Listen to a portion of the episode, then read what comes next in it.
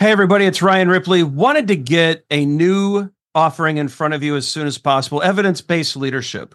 And so, as you all know, Todd Miller, myself, and Will Seeley, we're big on evidence based management. We want to apply it to the leadership space. We all know that modern managers face complex challenges every day. You're juggling a lot of needs your direct reports, your stakeholders, your customers, they all need constant attention.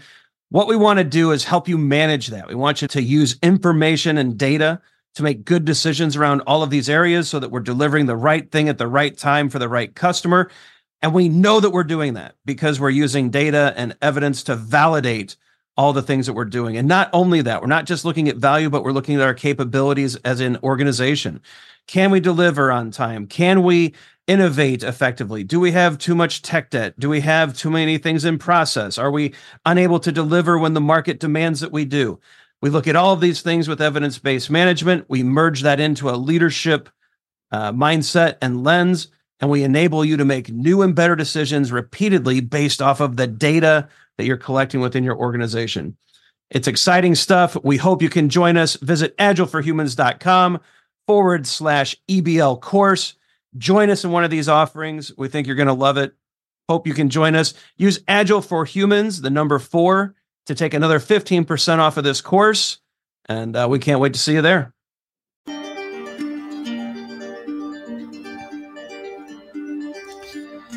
All right, welcome to this week's episode of Fixing Your Agile Coaching. I am Ryan Ripley. Joining me this week, we got Esther Derby back for another week. Esther, it's great to see you again.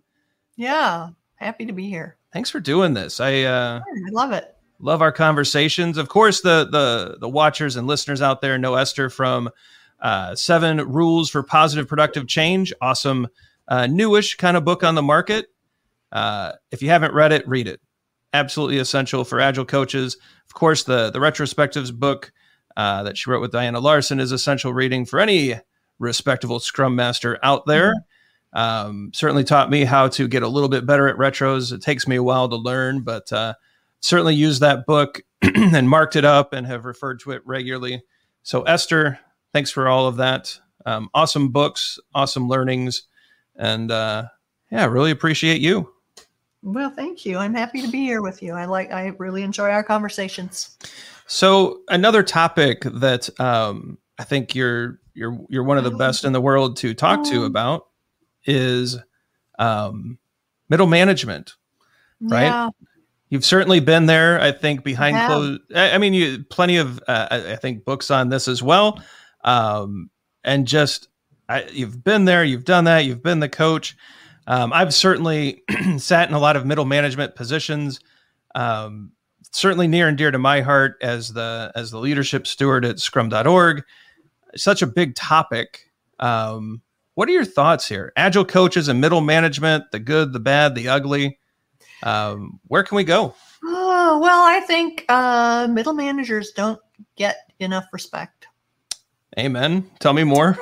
well, I think you know, I mean, there's this whole thing about it. Well, we don't need managers, and we're self-managing teams. It's like you know, it's it's a it's a difficult job because you're pulled in two different directions, right? Yep. You have the demands of the team, and you have the demands of the the you know senior leaders in the organization. Um, you very often don't have support from the people on either side of you, the lateral support. Um, and I think there is something middle managers can do that is much more strategic when, than what they are typically doing in organizations. Day to day task supervision is not the best use of middle managers' talents or time.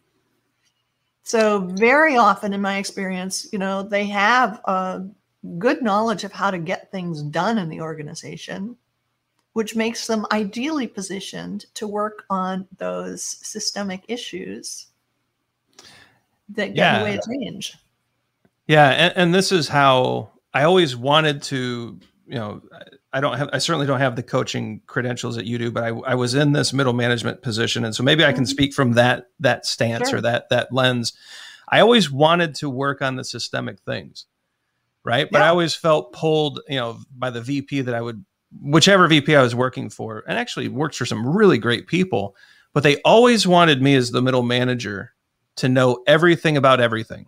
Like if they had a question about a project, I needed to be able to answer it. I needed to have the slide deck with me with the status of, and I fe- and it turned into a very tactical, yeah, um, tactical kind of role. But I always resisted that, and I was able to to actually kind of delegate out some of that. I would get, I, I had some support staff that would kind of help me with that, to where we could actually get to the strategic. But it always felt like a battle. Yeah. Uh, to justify spending my time removing an impediment for the team. They're like, well, we have scrum masters for that. We have, and trying to explain that, but I have enough positional authority to partner with the scrum master because the scrum master on their own can't do it. It seems like Yeah. that was really the name of the game, or that was the that was the battlefield. Oh, yeah. Well, I, you know, been there. I've been there where, you know, you're expected to know the detail of any single task on uh, any project. And that's micromanagement, you know. Yep. Absolutely. Um, and, and, you know, I see, I see middle managers' roles as um, enabling the environment for teams, developing people, and working on the system. Right.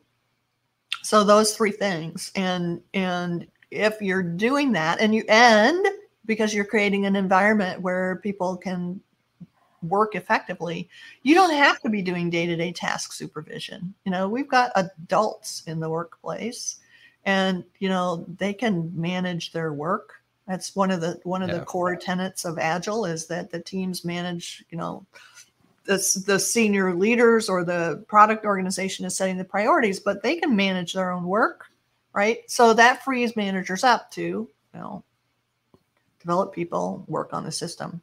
But it is uh, it is a struggle in lots of organizations because the orientation is so much towards we must make sure people are working hard. and um, you know this whole micromanagement you have to be able to to report on any detailed level task at any time which is I'm, ed- I'm editing myself a little bit. well, I, and this is a space. not a high value use of their time. I mean, those things No. can be looked up if Eh, eh. indeed they're important. Absolutely. And I I would argue 99.9% of the time it's not important. Right. And, and this is where I think an agile coach can really be a great partner to middle management is to start having those conversations with the executives. I- I mean, you you brought up a great topic with uh, efficiency versus effectiveness, Right. right? I don't want teams to be efficient. I want them to be effective. I don't care if, you know, two developers were only 60% burdened or loaded during a sprint. And what I mean is we couldn't account for 100% of their time. If we got the outcome we needed, the teams working together great and the customers delighted, why does it matter that for 40% of their time they they read a book or they skilled up or they paired with someone else to help them? You should be thrilled that they are doing those things. Right. Those are wins. These are great team behaviors. Those are great team behaviors, and and they're an investment in building capacity over time, Right. right? And building capability over time. Um, so so it goes back to that whole, you know, people must be heads down, you know, fingers tapping on keyboard 100% of the time or somehow something is wrong. And it's a very extractive mindset that Yep. we must extract maximum labor and it all almost entirely reduces the possibility for learning. You know, if people are on task 100% of the time, you know, they may be learning something as an individual about that particular task, but they are not learning as a team. They are not increasing the capacity and capability and knowledge of the team. So, yeah, this whole um, utilization stuff gets in the way of learning. Yeah, and then that's a big stumbling block. And I think this is Yeah, where agile huge. coaches can help. This is where you partner with HR and say, look, autonomy, mastery, and purpose. You know, Dan Mm-hmm. Pink did a lot of great research here, or or built on a lot of great research here. Yeah. That if people aren't deciding how best to do their work, if they're not given opportunities to level up, and if they don't understand why they're doing the work other than just to stay busy, they leave. And so Yeah. onboarding is, is expensive, recruiting is expensive, and and and really like that's one avenue. You could have that conversation with finance, you could have that conversation with executives, but really start spreading that knowledge as opposed to, um, well, this is the right way to do a daily scrum. Yeah. It's like Yeah. which one is more effective at the beginning? And I would argue the first. Like I would say, let's Yeah, get some of these let's get the team's ability to to work in a reasonable way to to learn to level up to get away from the Yeah. the efficiency that's the that's the name of the game early on right Absolutely.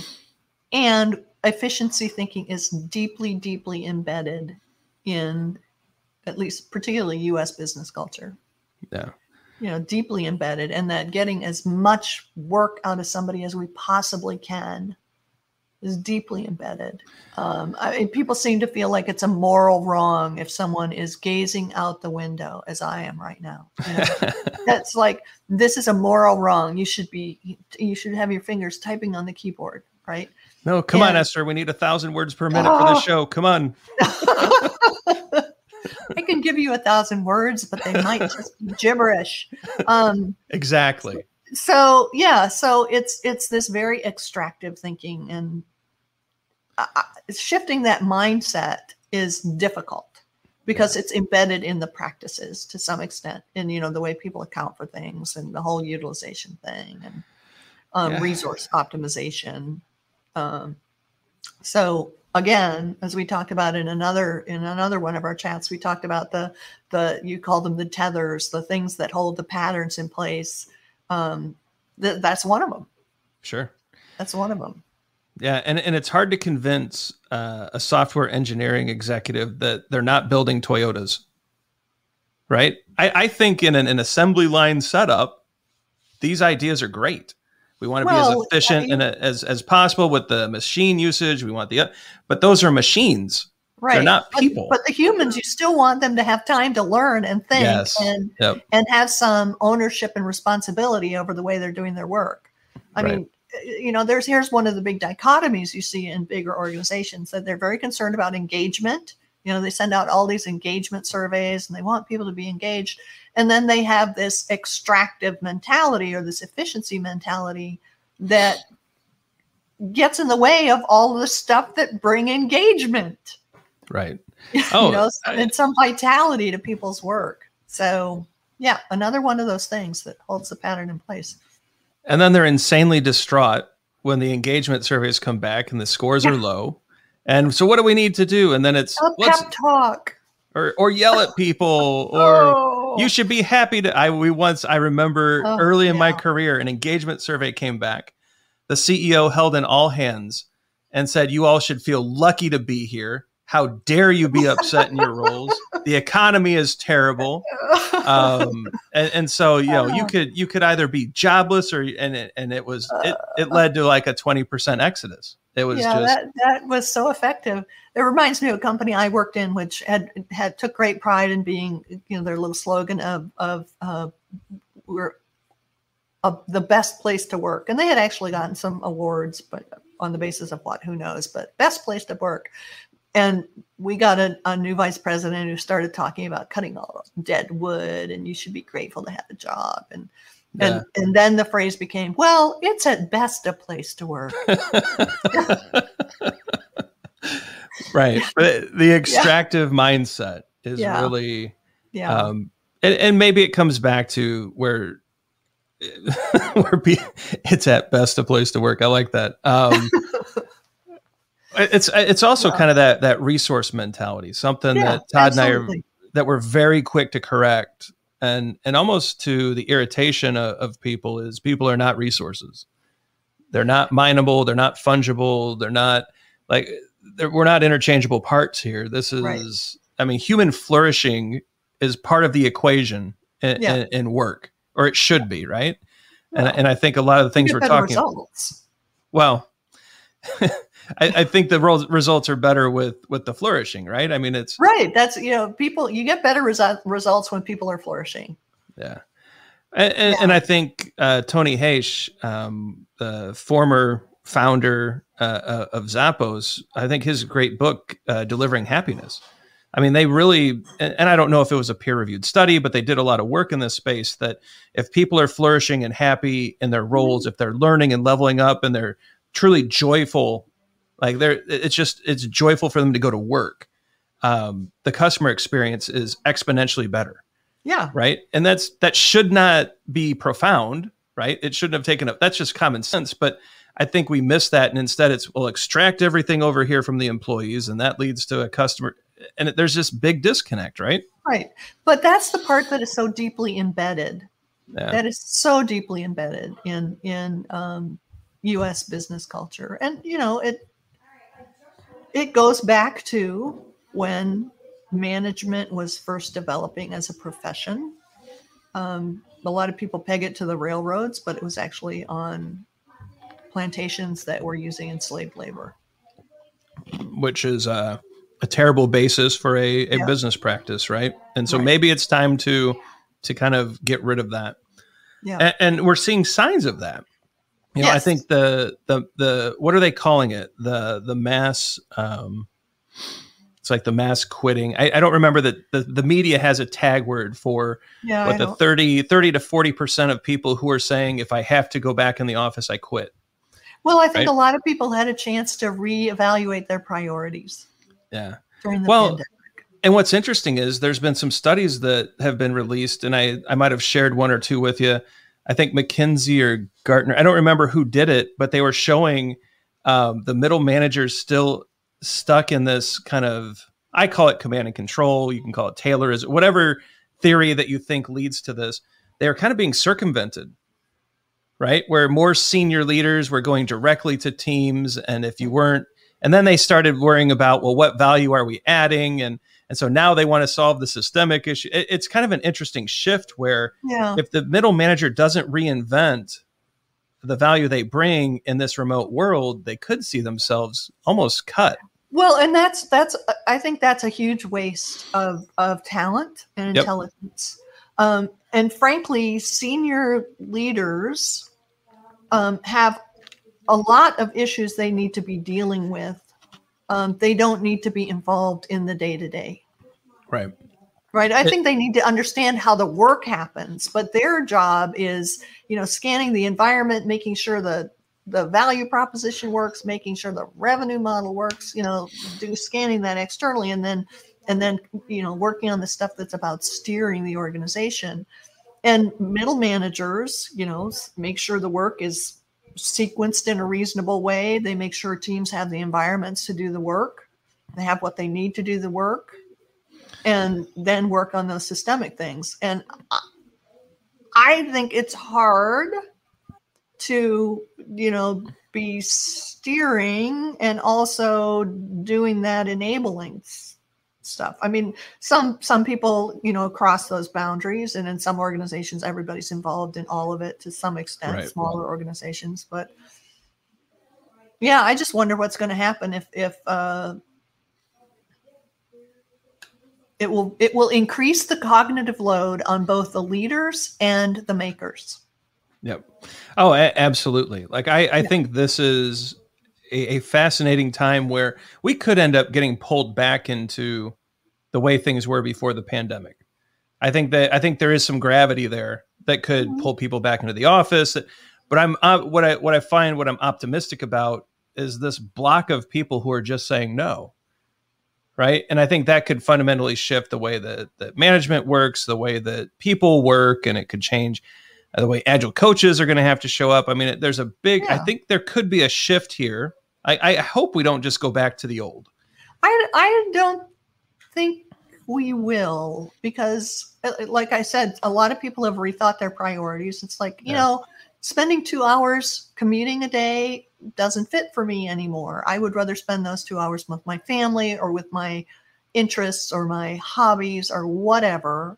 So people are making different decisions about the trade-offs. It's not just a foregone conclusion anymore Right. and uh, uh, you know i think there's a certain sign that people are less willing to be in jobs that aren't satisfying Yeah. You know- two, two great developments that, yeah uh, those are both great developments Well, and, and what I hope also happens, because I was one of these people when I was a developer, I did my best work from 11 o'clock at night until about four in the morning.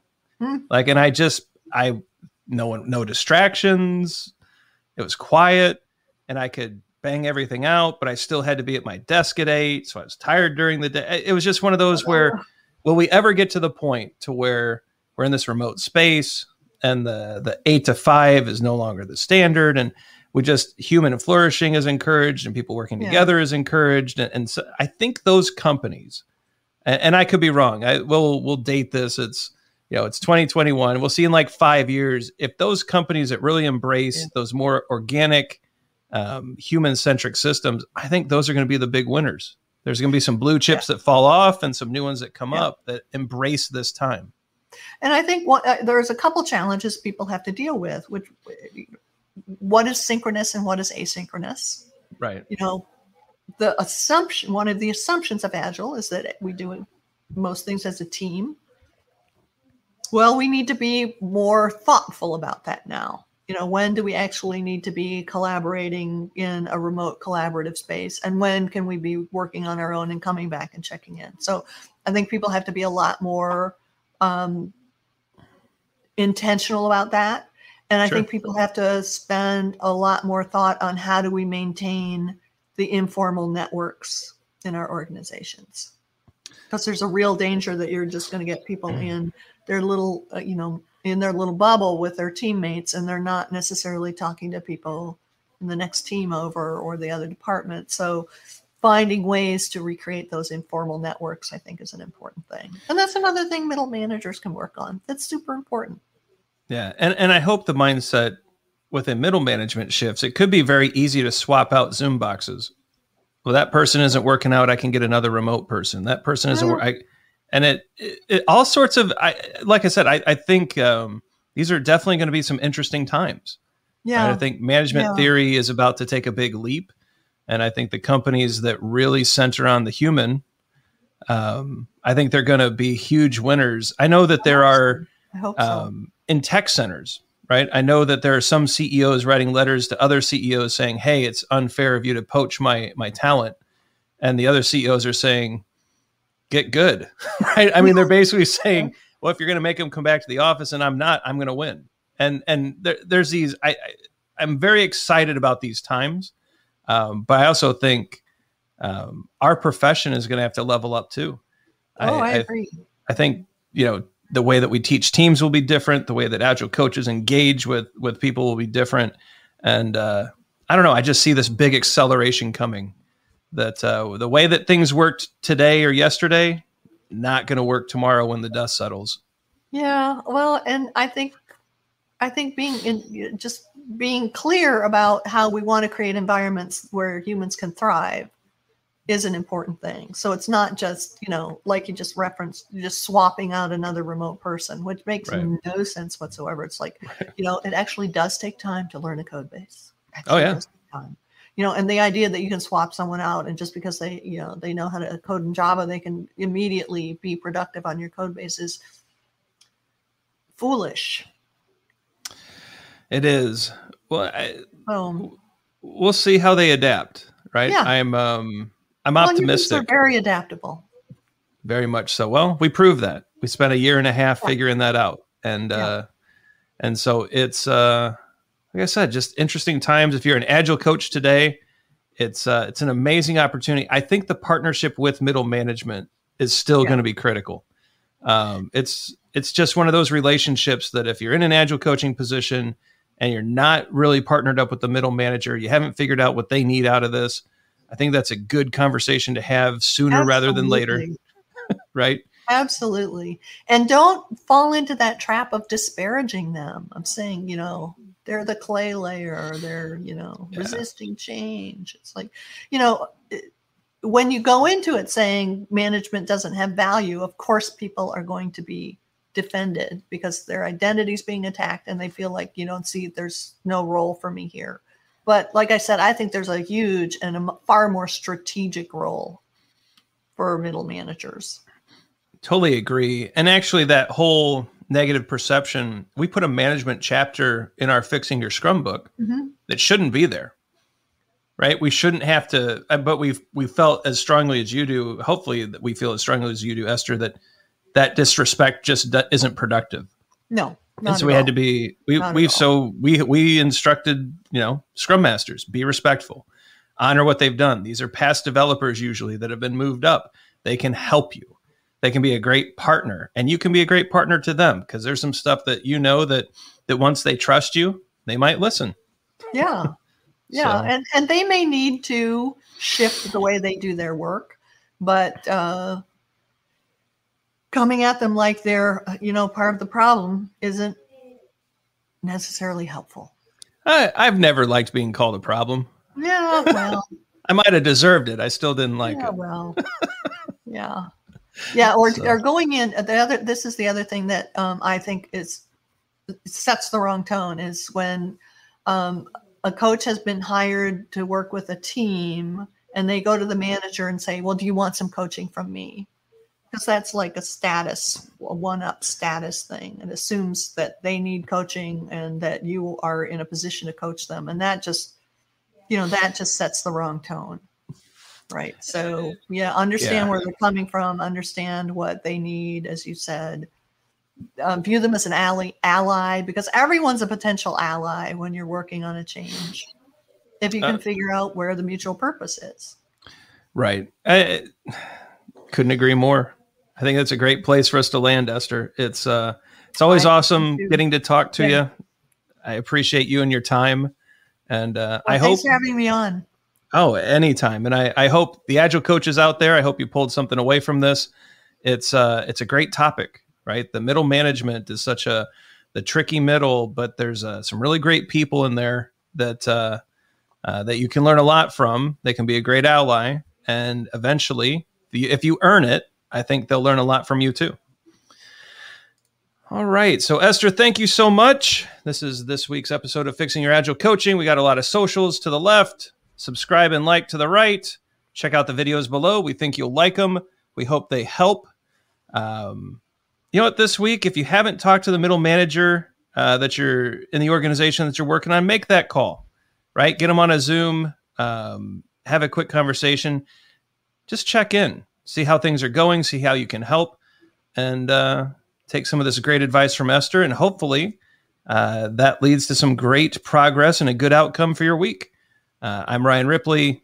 We had Esther Derby on this week. Awesome as always. So glad she was here. Can't wait to see what happens next week. Until then, have it do well, and we'll see you next week. Hey, it's Ryan. If you're enjoying this show and want to take a deeper dive into Scrum with me and Todd, check out agileforhumans.com forward slash training. Be sure to also look at the show notes to subscribe to our newsletter, get a copy of our book, Fixing Your Scrum, and learn more about working with us at Agile for Humans. Thanks for listening and Scrum on.